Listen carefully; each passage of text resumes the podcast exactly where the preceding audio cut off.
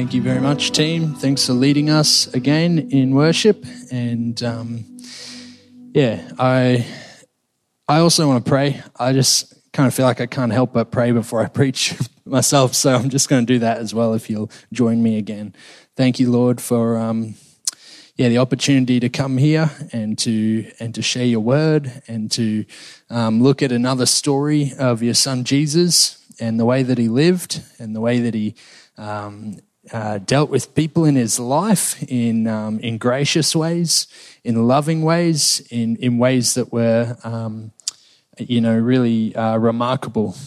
And um, today, God, we just come with a sense of um, you know needing Your Spirit to help us today, to to minister to us, to um, help us to help us to see the truth in Your Word, and to help us to to see, um, yeah, just the, the value of what we're going to look at today. And so we pray this in your name. Amen. All right, so uh, last week we started off our Advent series called the Table Series. And a um, bit of a funny name for a Christmas series, you might think.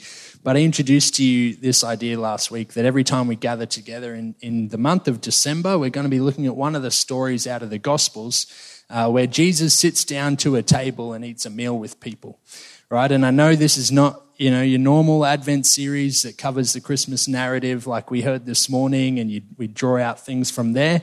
But the idea came to me as I was reflecting on all the times I sit down to a table during the Christmas season um, and, and eat a good meal. And I, as, as you look through the Gospels, what you, what you realize is that this is something Jesus did a lot.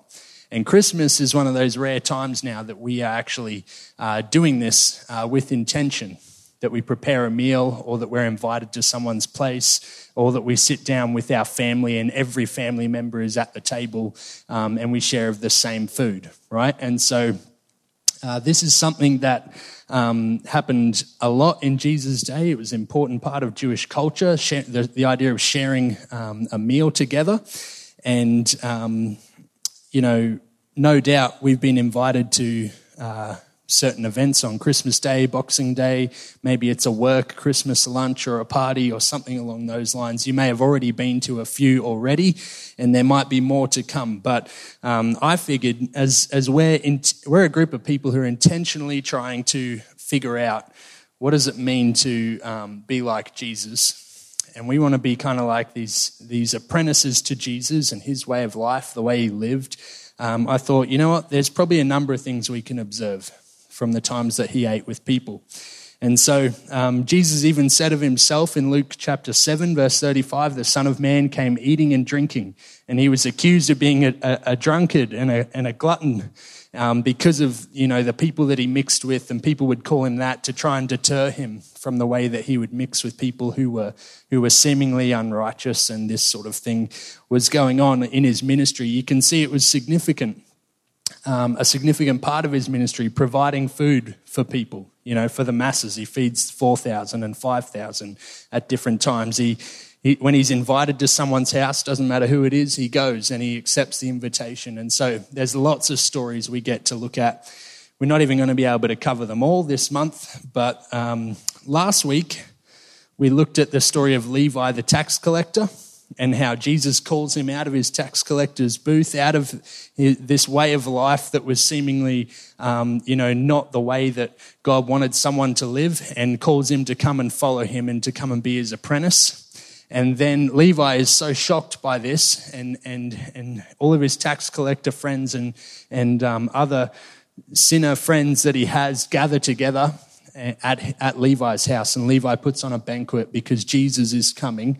And Jesus mixes with this motley crew of people and, you know, would, would have sent shockwaves through the town of Capernaum what is the rabbi doing with those people? You know, it just wasn't, um, it, it, broke down some of those boundaries. And so that was a beautiful story. I love that story. And today we're going to open up Luke's gospel again, and this time in chapter 7. If you've got a Bible on your phone or, or, um, or, or, the book uh, itself, you're welcome to open up there. We're going to see this time that Jesus is invited to a Pharisee's house for dinner. And of course, Jesus accepts the invitation. And um, it was probably a, a, fairly common thing for a Pharisee um, or, you know, a religious leader in the Jewish community to, you know, make a point of inviting the well known traveling rabbi or, or, teacher to come to their house and, you know, put on a bit of a meal and, um, and, and make an event of it. And one of the things that I was, that, that I was learning this week was that when the rabbi comes to your house for dinner, um, is that it becomes acceptable for uninvited guests to come as well right? This was kind of like a, an unwritten rule, maybe. Maybe it was written, I'm not sure. But what I'm, what I'm finding is that anyone else from the community was able to come along and listen into the conversation. Even if they weren't able to get a seat at the table, their, their houses kind of had these like rooms that might have been open to the street, you know, and someone could just gather and listen. And, and, and to the Jewish community, this would have been a pretty interesting thing you know, wow, I wonder what this well known rabbi is going to say to our community leader and what the, what's the conversation going to hold? What are we going to be able to glean from this? You know, this is the type of situation that would happen. And so this was a public meal. And what we'll see is that a woman who would normally be rejected from attending a meal at the Pharisee's house, no less rejected from interacting with the rabbi, someone as, you know, as holy as that, um, actually takes the opportunity she, you know, she must have known about this idea that, oh, gee, I could go and, you know, have a listen to this. It's a rare opportunity. She actually takes the opportunity to show up in order to express her gratitude to Jesus. Maybe it's not the first time she's heard some of his teaching um, as he's taught by the beach in Capernaum.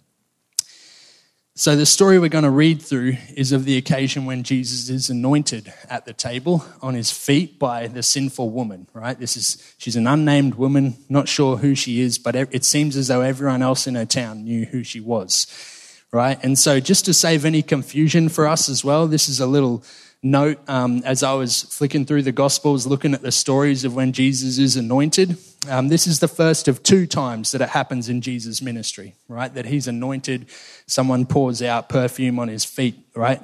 And it happens in similar settings and even happens in, in two different Simon's homes. Okay, so it's easy to get confused. I thought, look, let me just clear it up for you. One happens here in Capernaum in Simon the Pharisee's home right, by an unnamed woman and is recorded only in Luke's gospel. That's the one we're looking at today. This happens at the start of Jesus' ministry.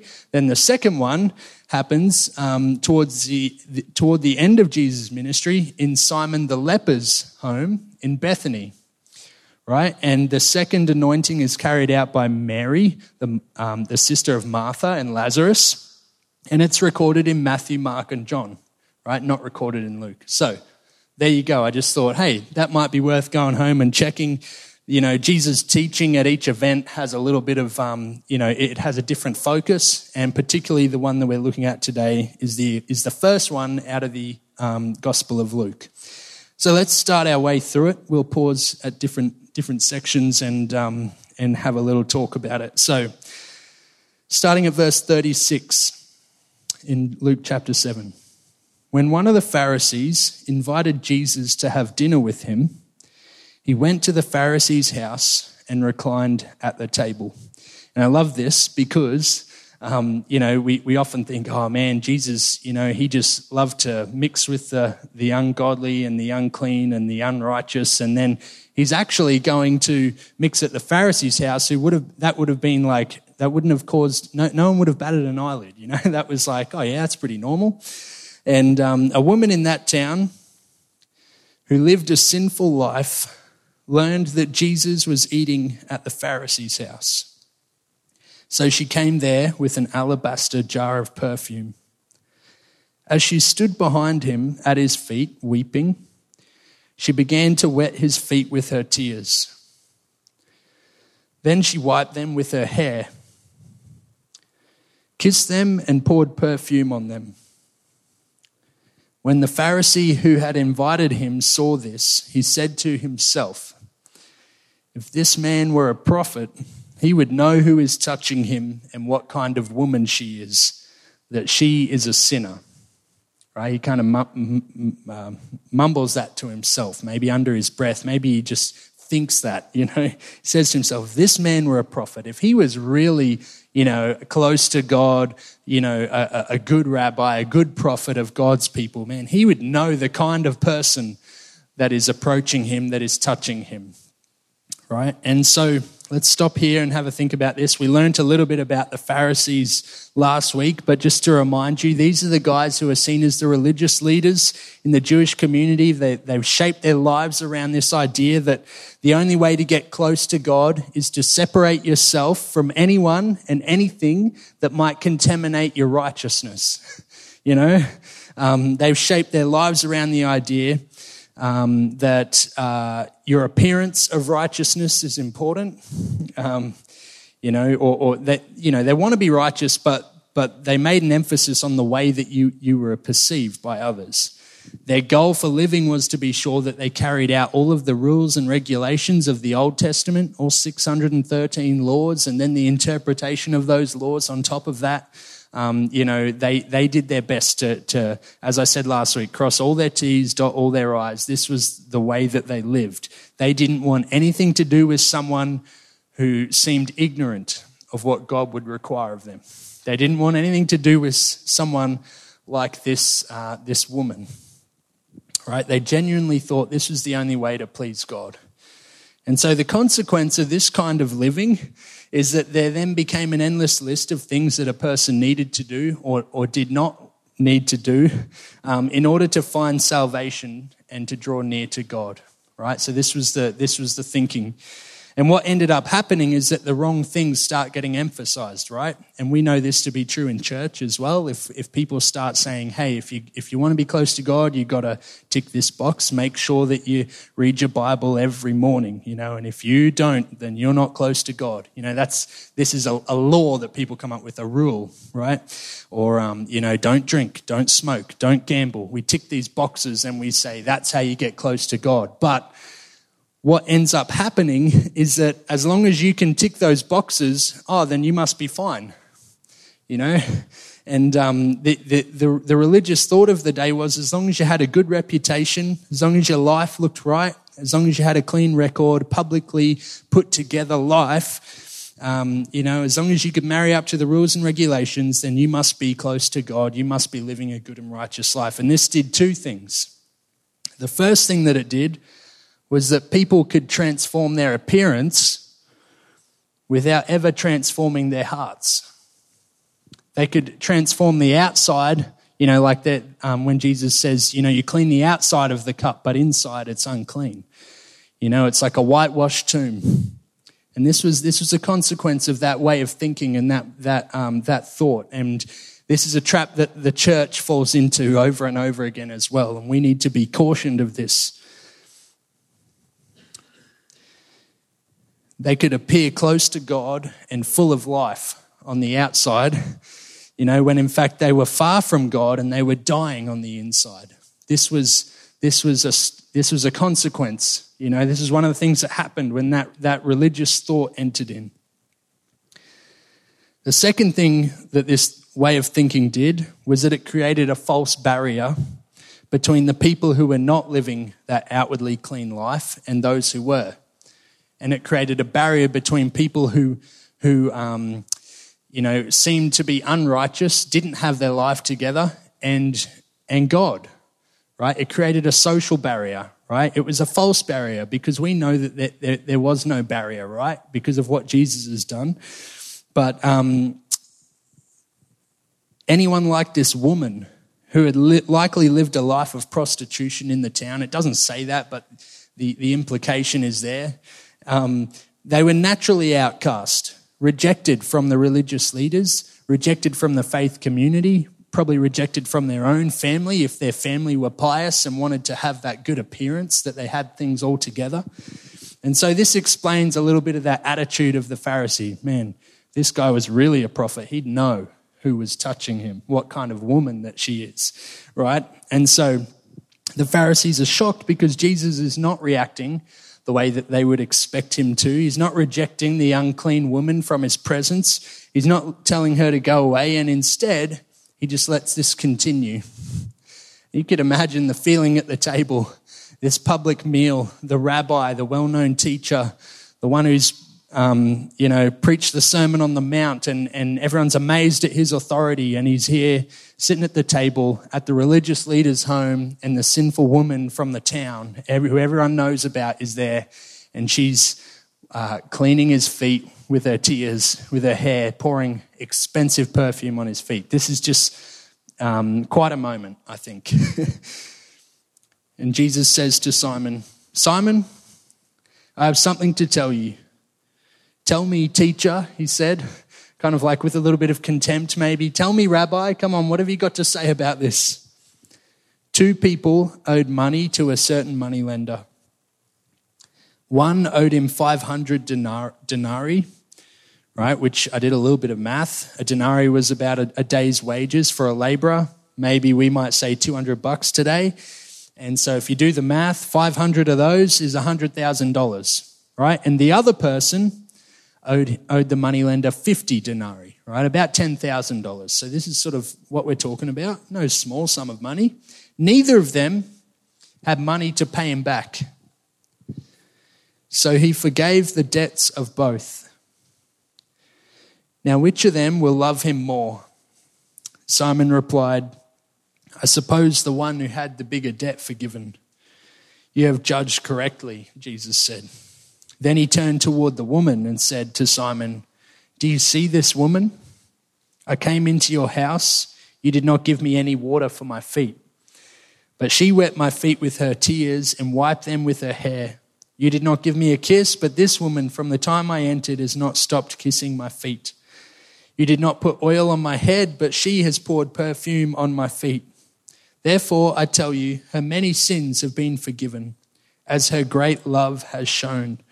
But whoever has been forgiven little loves little. Now, there's a little bit of explanation to be done here. What's happening here is that Jesus is drawing a comparison between the way that the Pharisees treated him as a guest and the way that the sinful woman treated him. Right? It was customary in the day if you were hosting someone at your place, you'd do you make sure three things, sorry, three things happened for that guest when they come to your house, and probably especially if the, if it was the local if it was sorry not the local rabbi this this well distinguished teacher that's coming. The first thing was that they were given a place to wash their feet, right? Because if you're reclining at the table in that day, your feet are likely to be you know in pretty close proximity to other people it's been, been a dirty day walking around teaching everyone, so you probably want to keep your, your, your, feet clean. And maybe even a servant of the household would have done that for you, wash your feet for you. That's pretty, pretty common. The second thing is that um, the host would welcome you with just a customary kiss, you know, kind of like a g'day, like a, like a welcome, a handshake. This was pretty normal.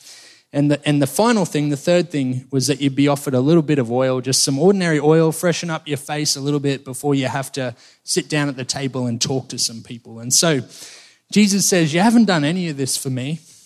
But from the moment this woman has been here, what did she do? She's been cleaning his feet with her tears, you know.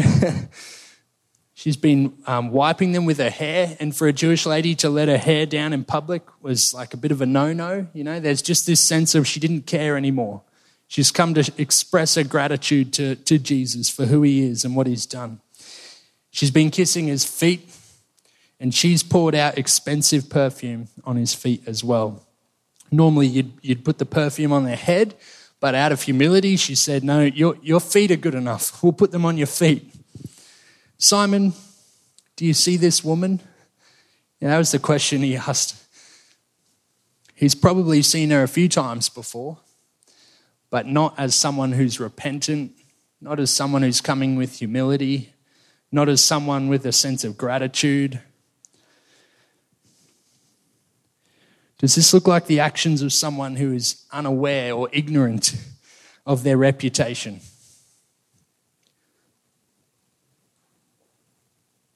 Does this look like the actions of someone who is not willing to welcome God into their life as a guest? I wonder if Jesus thought, I'm more of a guest in her life than I have been in your home today. I feel like it's taken me a couple of, um, or, or quite a while to just sort of peel back the layers of this story, think about it in uh, for for what's actually happening and to really get a sense for what I believe God's trying to say to us through it. You know, how do we make application of this? And um, I think one of the things we can take from this is that if you're not aware of how great your debt of the debt of your sin is before God, then you're not going to be very aware of how valuable God's grace and forgiveness is to you. Like if there's no sense in which you understand God's forgiven you, and if there's a sense in which you, you, you actually don't have that much debt, then Jesus doesn't actually mean that much to you. you know, there's no sense in which you'd need to treat him with any sort of respect or kindness, right? That's a little bit of what's happening here. The Pharisee was unaware of his debt, which made him unaware of the forgiveness he needed. He didn't feel like he had any debt. Man, he was living quite well. He, he lived, he, he was ticking all the boxes, you know. He was clean, and it resulted in little love for Jesus. The sinful woman, she's well aware of her debt, well aware of how much she'd been forgiven as well. Maybe she'd heard Jesus' teaching before and had a sense that wow, this guy is showing me that it's not up to me to live a righteous life. It's up to what God has done for me to make me righteous. And it resulted in much love for Jesus. This is a saved woman coming to show gratitude to God for what he's done for her. The sinful woman knew how great her debt was, but even more significant was that she'd come to a realization that the only way to be free from her debt was to place her faith in Jesus. Right? The only way to find peace between God and herself was to recognize that she was poor in spirit. Right? That she had nothing to stand on, right, before God accept His grace, accept this, um, this teaching that she's, she's heard from Jesus that if, if, you come, if, you, if you're weary and burdened and you come to Him, you know, he'll, he'll, His burden is easy, His yoke is light. And as she comes to that realization, she's overwhelmed with a sense of love for Jesus, what he's accomplished for her that she could not have done by herself. When she hears that Jesus is at Simon the Pharisee's home, what a perfect opportunity to express her gratitude. At this point, the thoughts of others in her community that have shaped her life and understanding of herself, they're of no more concern to her. She'll break every cultural boundary if she has to. She needs to go and show Jesus how much love she has for him because of the freedom he's afforded her with the good news that her debt of sin is not something she needs to cover up. She's learned that she's been forgiven much, and her actions are an expression of this. Jesus said to her, Your sins are forgiven, not because of what she's done in coming and pouring out her expensive perfume, not because she's come and wiped the, the, the Savior's feet clean, you know, with her tears, not because she's expressed that. Um, this is, that's actually the, the, the aftermath of being forgiven. You know, that's actually the gratitude of being forgiven. The other guests began to say among themselves, Who is this who even forgives sins? Jesus said to the woman, Your faith has saved you Go in peace.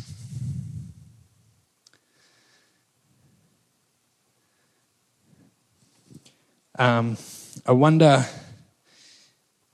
where we might place ourselves in the story. I wonder if we would think that we're, you know, too far from God.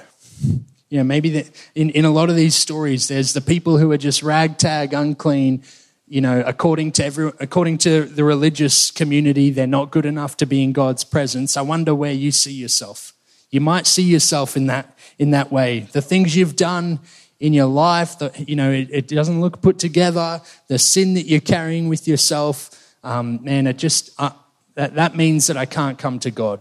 I couldn't do what this woman does. And today, the good news is that you can if you place your faith in Jesus and what he's done for you on the cross. When he went to the cross, that was the time where he canceled the debt, right? So coming to that acknowledgement that, man, none of us could pay the debt for ourselves. None of us could come to could come to God and say, "Hey, I've actually lived pretty good, God. I'm okay. I haven't done that much bad stuff. It doesn't matter how big or small the debt is.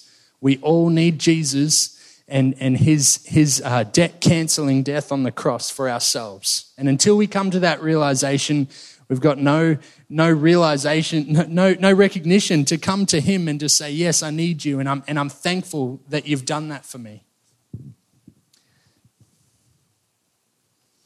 Others of us might already know this. Man, we, we really knew that we needed God. I don't know. I, as I was looking at this, I was reflecting on the time when I first realized, far out, I am so like in need of Jesus. I so need him in my life to change me.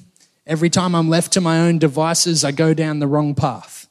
Right? I don't know if you've ever, if you've ever felt that and the weight of that burden of sin. Man, I just, I'm not good.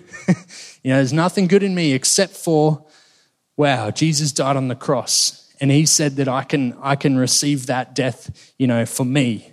And I can receive his resurrection. I can receive new life in him. It's at that point where you go, wow, I'm, I'm thankful. And maybe our response today is, is a response of thankfulness, a response of gratitude, a response of, Lord, I'm so thankful for your death on the cross. You know, where, where, you, where you're so thankful you feel that burden lifted man, it doesn't matter how life has looked so far for you. From today, you could start a new life with Him. Others of us might need to respond from the perspective of the Pharisee. Maybe, maybe we've sort of thought, man, I'm, I'm actually doing okay. I've got, a, I've got my life together. Things seem to be going quite well. I tick all the boxes. Hopefully, that's good enough. But actually, you need to realize that um, every one of us has a debt. Sure, your debt might be a bit smaller than someone else's. You know, the consequences of your sin might not have carried out the way it does in other people's lives, but every single one of us have this debt. And you need to come to that realization that without Jesus, we've got not a leg to stand on before God. So that's another way to respond. Another, a final way, maybe, to respond is that um, there might be someone in your life where you just think, man, they're so far from God. They're not even close, you know? And, and I don't know why they're making the choices that they're making. And there's that sense in which you just think, oh, they, they seem ignorant. What are they doing? you know? Maybe, maybe some people in, in Capernaum thought that of that sinful woman. She's messing up her life. Why is she doing this? And actually, she wasn't that far from God. She just needed to realize that Jesus has paid the debt He's cancelled the debt for us. He's paid it all for us when he went to the cross. And so, um, if that's us, maybe, maybe you know, and I'm, and and you've you've got people in your life like that where you wonder, gee, what are they what are they doing? Why aren't they close to God? They I thought they knew about who Jesus was and what He's done for them. The best thing we can do is pray for them, love them, receive them, at every opportunity that we can express God's love to that person. So, how are you going to respond? What's your response today? Where do you fit into the picture? We've got to respond to God's word and consider what it means for our life. Let's let's pray, and I'll invite the, the band to come up and um, lead us as well. If you want prayer for anything today, prayer in, in, in assisting to respond to the message, however it is for you. Um, I'm very happy to pray with you during the song, after the service. Message me during the week. You know, if you want to send me a message on Facebook, text me, email me, write me a letter, whatever. We need to respond to, to the word, and we need to be able to do that together. So let's pray. Heavenly Father, thank you for your word. Thank you for the example of Jesus, that he's willing to just um, just accept that woman, uh, you know, with, with all of her reputation, with all of her past. And thank you that um, the good news that, uh, that Jesus provides for her um, freed her from the life that she was living, freed her from the weight of that sin. Pray that, that would happen for us if we need it today. I pray for um, those of us who might, might not really feel that we have any need for Jesus. Lord, I pray that you would help us to understand that without him, we've got no foot to stand, no, no foundation to stand upon. Lord, will we receive the foundation of Jesus Christ, the cornerstone of our lives, that we'd be able to just say, He's the only one um, that matters. He's the only one who can, who can give me right standing. His, his life, death, and resurrection can, be, can give me right standing before God. Pray that we'd receive that today in your precious name. Amen.